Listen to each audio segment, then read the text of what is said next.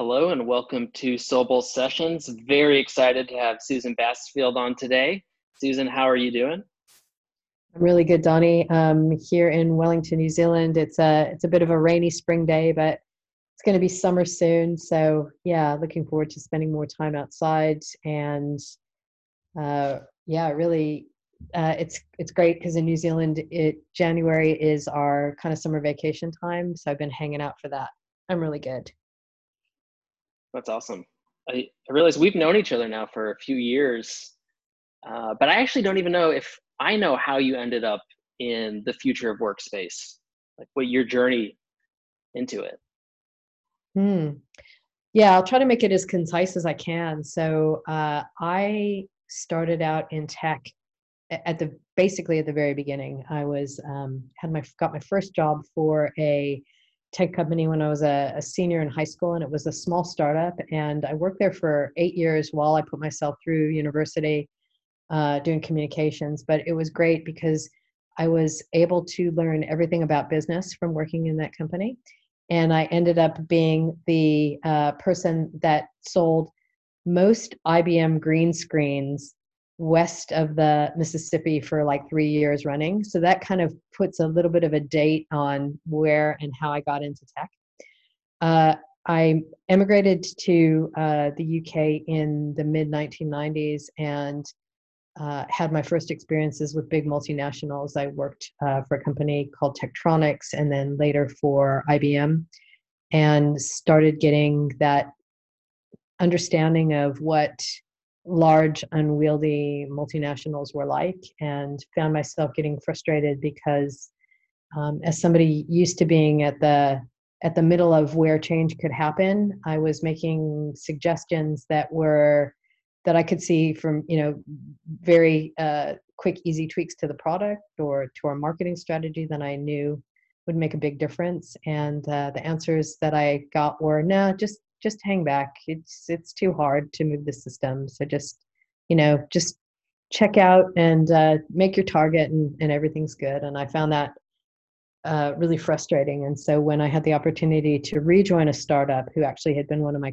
clients at the start of the first dot com boom, I really um, jumped on that. So that was an organization uh, called Vistorm, which was uh, the first wave of what became SaaS. It used to be called ASP, Application Service Provision, and also managed internet security. So that was really great to be in an organization that was building from the ground up. And that was my real first taste of, I think, what has ended up being my um, kind of like my grounding for the future of work. The organization was equally interested in building our market and our products as we were in building the leadership capacity of everybody in the organization. When you're in a market making or market building posture, uh,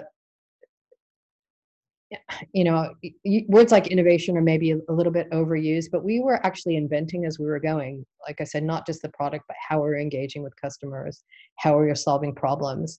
Uh, the uh, COO had a really interesting background. He had read philosophy at Oxford and also done his MBA at Harvard. And we had a full time organizational psychologist. And that kind of set me up for the next 15 years after emigrating to New Zealand, um, which was trying to find and repeat that really um, interesting developmental experience uh, a rich developmental experience I'd had um, at a company that grew from you know 50 to 500 in three years and uh, ended up selling for you know an eight figure eight figure number to uh, EDS and then Hewlett Packard.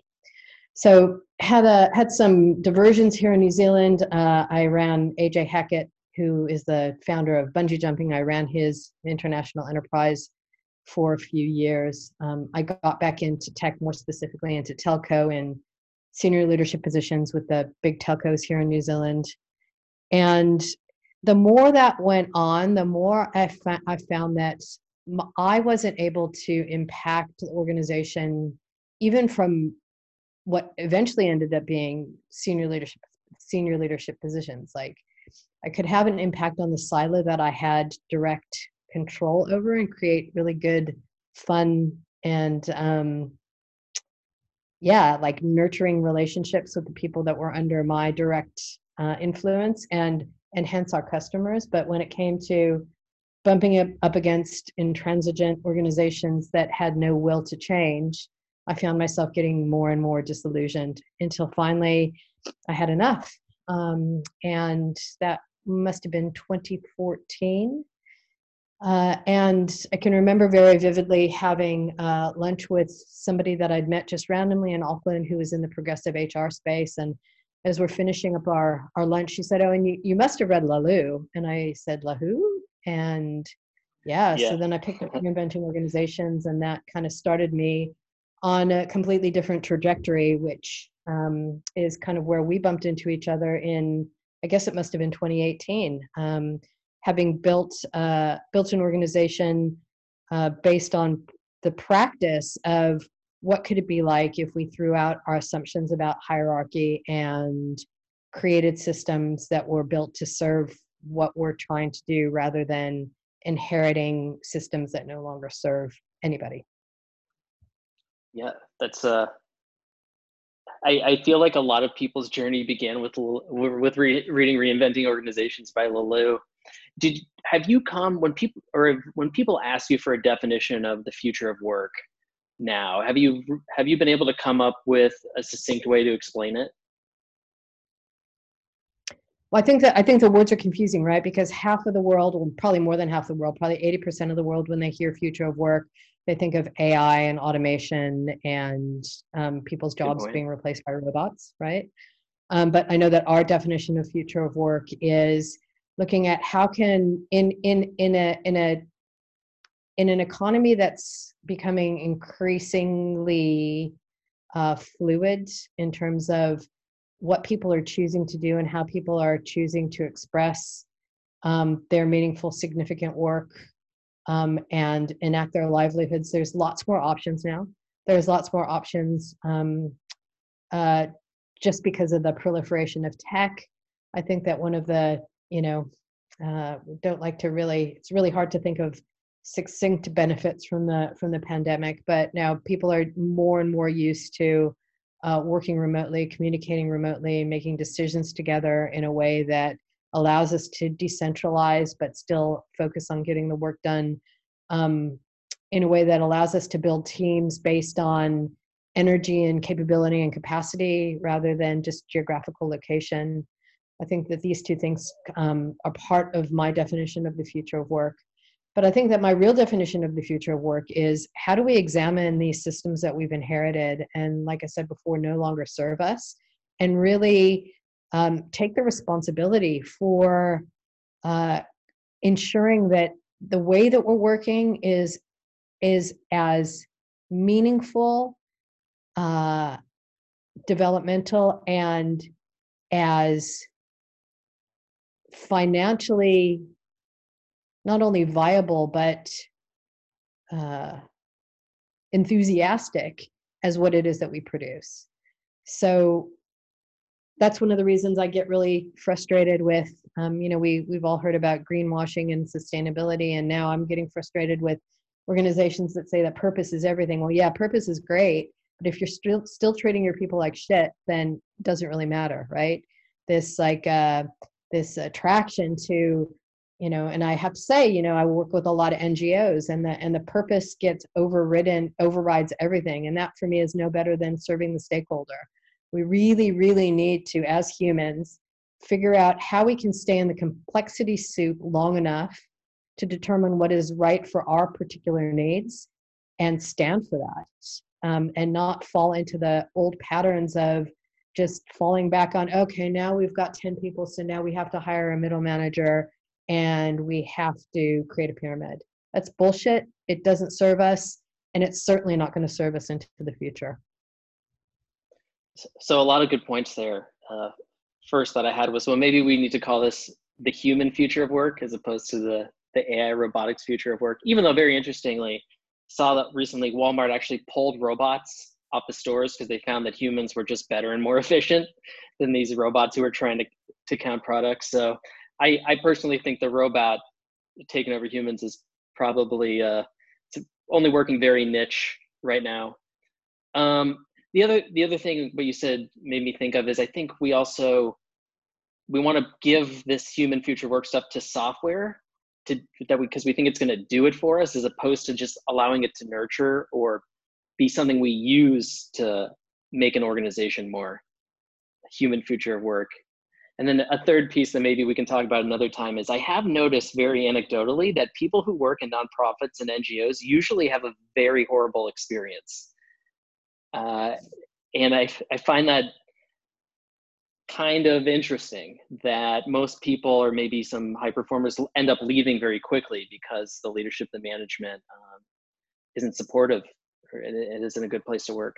I don't know if you have any yeah. thoughts on that. I mean, for all good reasons, right? They're laser focused on whatever it is that they're doing, whether it's cleaning the plastics out of the ocean or um, or or or making sure that humans' rights initiatives are adhered to, are adhered to, and that that that vision and that mission becomes all consuming to the expense of the people. And I'm sure that they're not doing it with that intention, but that I think you're right. That seems to be what happens. So um, it's something that I've been chewing on a lot. And I think that's why I asked you when we were prepping for this, like, how provocative do you want me to be? Because, eh, you know, having spent five, six years in this space now, I have seen enough patterns to be able to surface some things that people are going to feel really uncomfortable talking about and seeing. Um, so that makes me curious. But I think in your um, in your invitation there, I think where I'd like to start is in the in the middle, which is around how software tools and tools generally can can help us enact um, our own unique version in whatever organization we're in, um, human future of work. And I like to talk about the example of Enspiral. I think that um, I was really um, fortunate enough to to drop myself into Enspiral at that time that I was making the transition from um, uh, big multinationals to working in this um, future of work space. And sort of Enspiral, just for those of you who don't know, is a collective of entrepreneurs who are each working on their individual stuff. So we've got um, we've got a we've got a, a, dev school and we've got an accounting firm and we've got a couple consultancies and a design agency and some um, development agencies. Um, and we are all doing our different things. So Enspiral isn't a business, but it's been a place for us to practice um, these different ways of working together. So for example, Loomio, which is a decision-making SaaS software that is used by over, you know, a couple hundred thousand humans around the world today, came out of, and we like to call it the, the love child of the Occupy movement and Enspiral, which is you know at, in occupy people sitting around in circles trying to make decisions but seeing the same old uh, habits uh, pop up which is the the person with the most context having the most influence uh, maybe the white guy with the loudest voice getting the most airtime and seeing you know and i think this goes back to the ngo and the purpose driven stuff seeing seeing really good intention around wanting to enact things differently but using the old models to try to do it and finding the constraints there.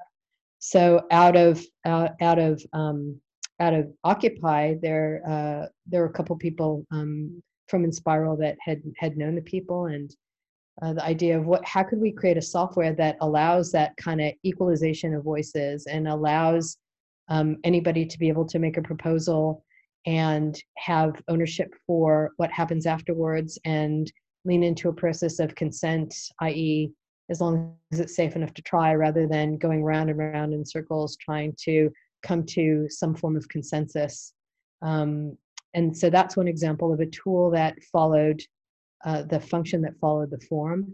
Another uh, one of those examples within Enspiral was co-budget. So there was, as abundance started to enter the system from con- various contributions, the idea that um, we could run a kind of an internal crowdfunding marketplace um, to see which initiatives had uh, the most traction and what people really wanted to fund. So how people could keep control of their own the abundance that they'd offered into the system in a way that was generating um, a little bit of bootstrapping funds for what was happening in the system. And for ages, that was just on a uh, on a spreadsheet, and it, that was stand on a spreadsheet for a couple of years until it actually became an app. So, I think that I've got a very strong opinion that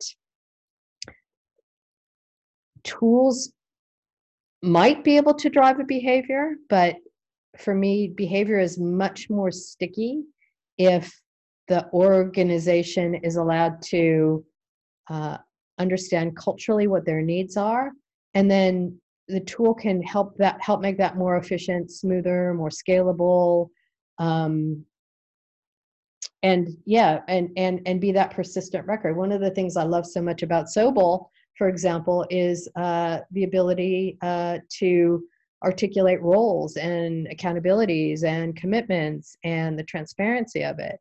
But i think that if you're saying that you're going to use a tool like that to create that culture um, it's much more difficult to do it in that order than if you already have the culture and you're using a beautiful tool like Sobol to be able to really lean into that and um, operationalize it yeah i agree i think something we've noticed is we can't tell you Sobol's going to change your org but we'll help facilitate that change if it's what the organization wants what um do you think it's possible for large orgs to make a switch from a hierarchy top-down model to a more flat? Well, my I, and and the and the hypothesis that I have that it's yet to be disproved is that yes, if the person that's currently sitting on top of the stack not only wants it to happen but fully participates in it, um, doesn't just mandate and say yes, please, this is what I want, but says yeah, and and this is my part in this, and this is how I'm participating. I think absolutely, if that human is is part of that change and is willing to um yeah do the hard work of of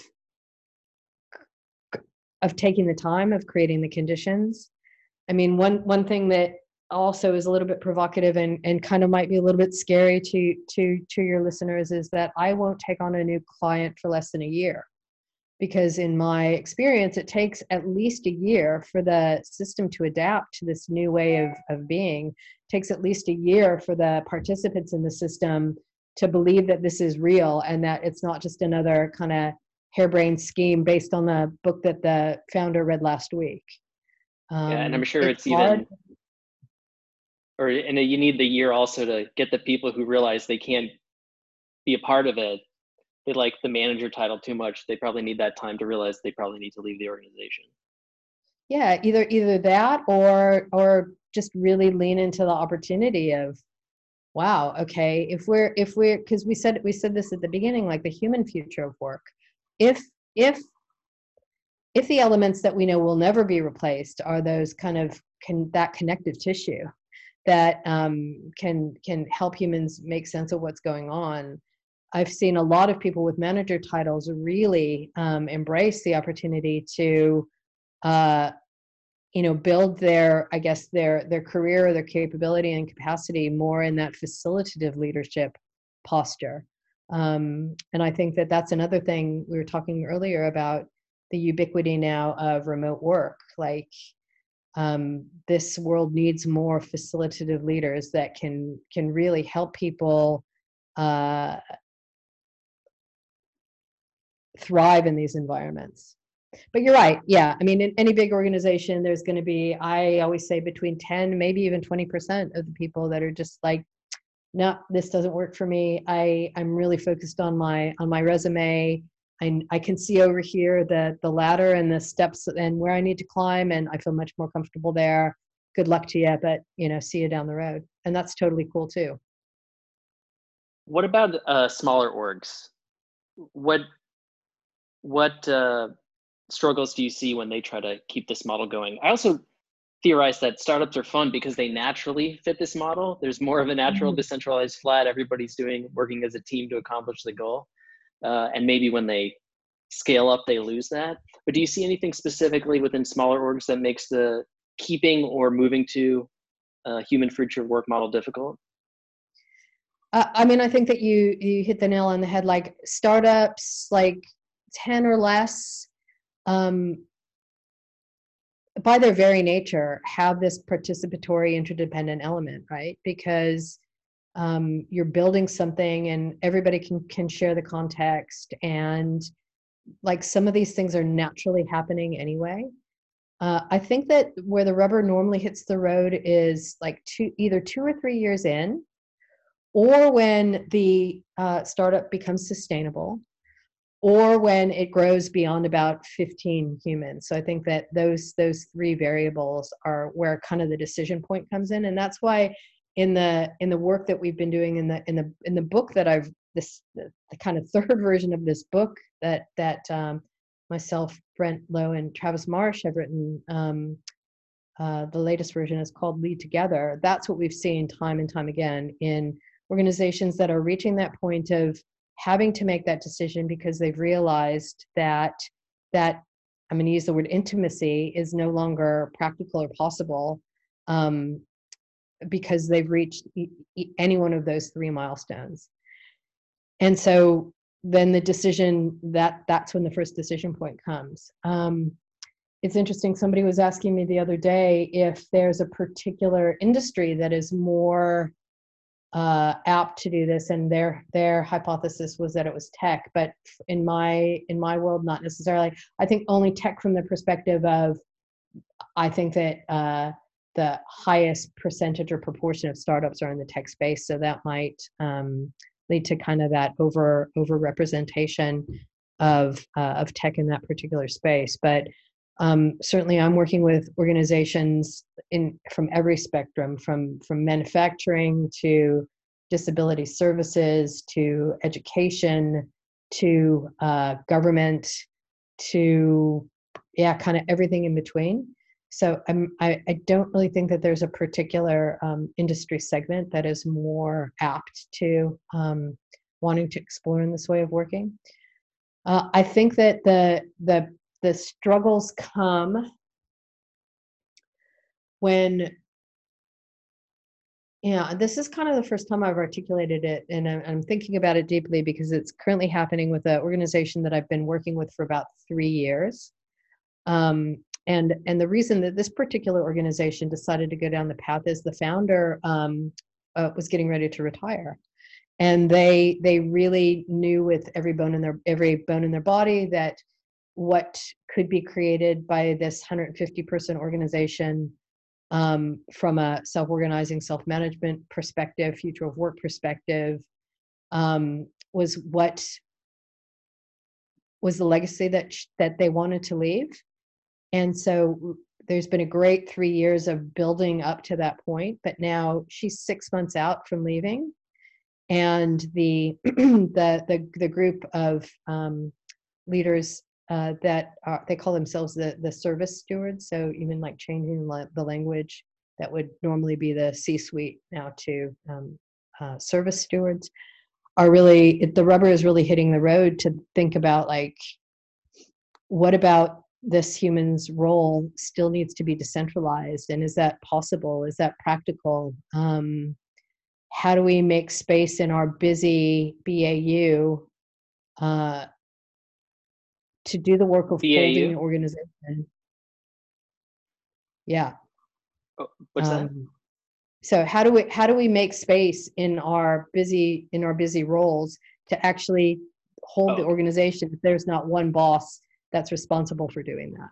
So I think that that becomes uh, the biggest critical, uh, I guess, inflection point a couple of years in, uh, which is that now the, the system is humming with this new, um, uh, less hierarchical organizing model.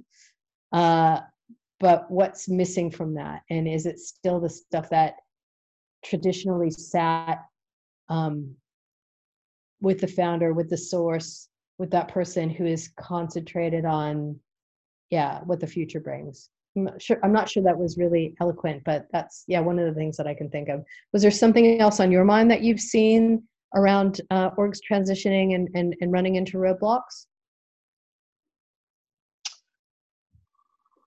I think I'm with you in that the founder really needs to be okay with not making all the decisions or feel like he or she needs to uh, manage people necessarily, but enjoy the freedom of giving people responsibility and asking for feedback and mentorship. But I also, I'm also think I'm just stunned by the fact that people say, "Oh, startups are so much more fun than large large orgs," but they don't really articulate why. Or they, you know, they say the classical, well, there's bureaucracy in bigger companies, but what's actually behind all of all the things they don't enjoy? It's slower moving, okay, but why is it slower moving? Um, people complaining. Uh, I was just talking to somebody actually who works for a big uh, or semi big pharmaceutical company in uh, Boston doing employee experience. So I was like, oh, tell me more about that. Is it under the people ops? Yes, it is. What's your, what's your role? Well, we're, you know, there's hundreds of pharma companies in the Boston area. So we want to make sure their experience is great so they stay.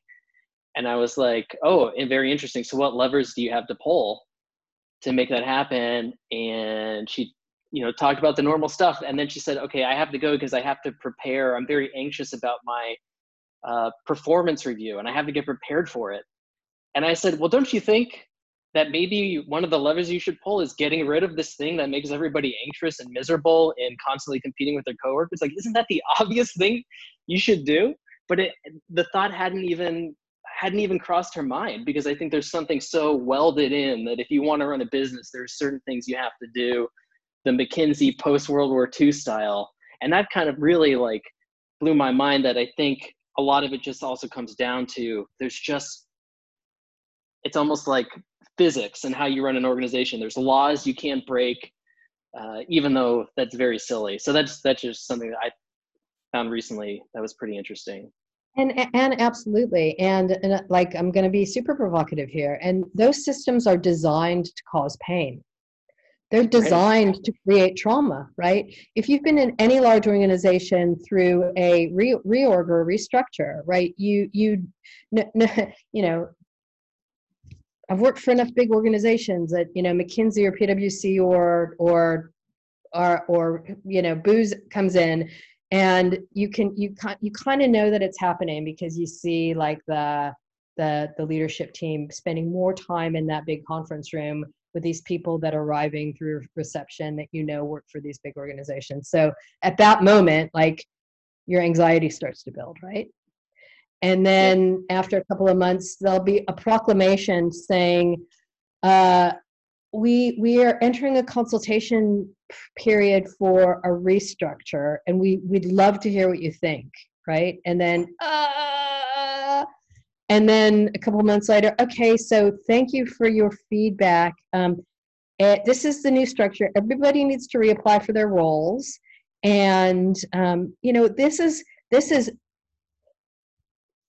for anybody to say, suck it up and live with it.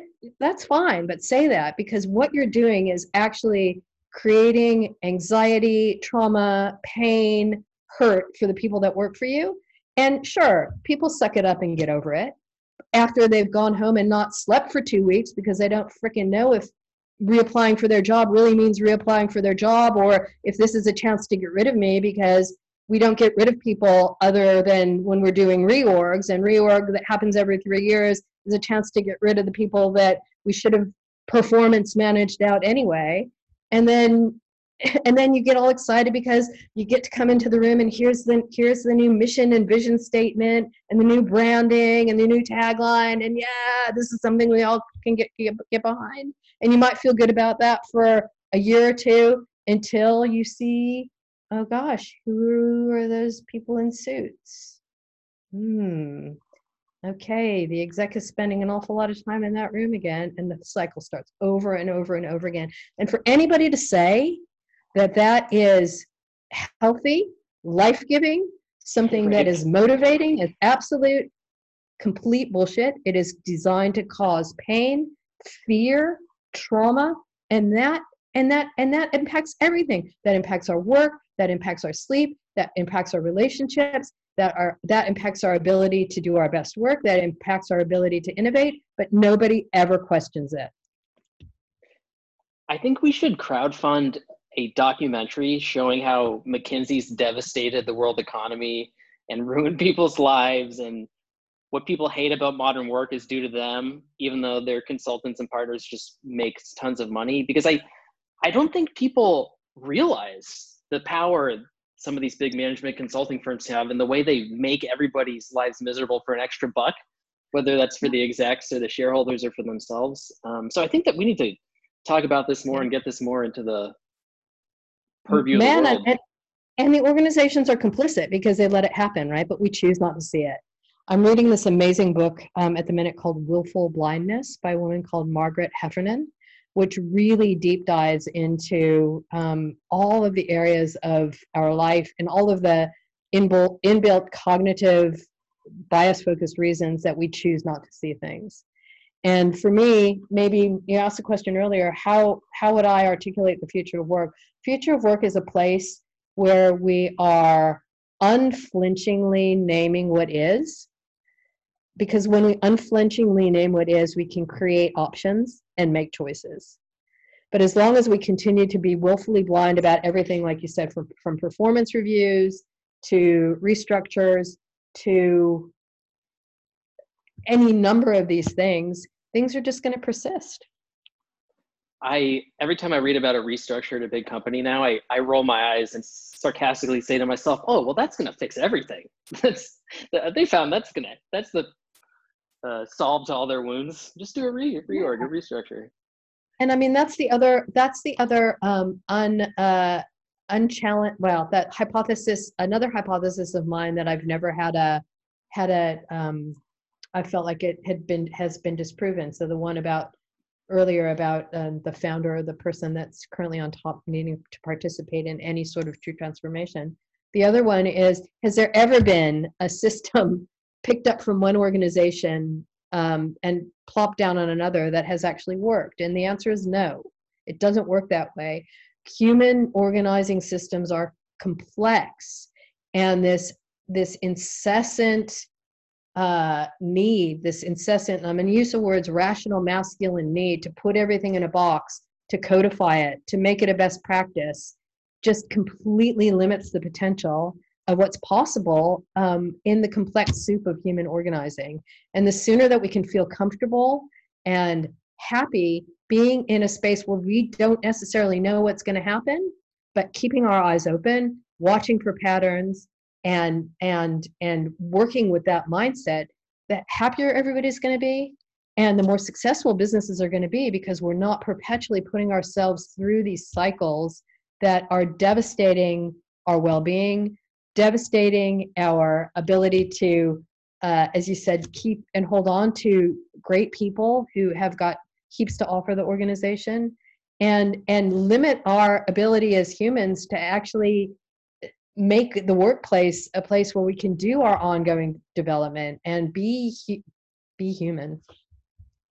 And there's something something else i want to add to that is the thing i really enjoy about this movement is it, it's role based and accountability based it's so it's you're actually going to be held responsible for the things you do or don't do. Whereas, at least what I've seen in the corporate world is you hire McKinsey so you can blame them if things go wrong, and you'll never get fired. And then the other thing is, I think we want to see we want to hold people accountable for good work, but also if they're, you know, I we see very well paid executives who probably don't add that much value and they don't get held accountable for their actions um, you know, or they break the laws but they're not they're not prosecuted. So there's something about this accountability where it goes both ways. It's humanistic for for when you're doing good work but also it, it, it provides some sort of accountability for the organization as a whole uh, because the team the, the, i think like you said at the beginning the team's got to succeed. It's got to be a viable business. So I, I think it's like both sides of that that coin. Humanistic also maybe I've been struggling with this. It's like how what's the humanistic side of holding people accountable for bad work? I haven't. I, I don't know if you have any thoughts on that.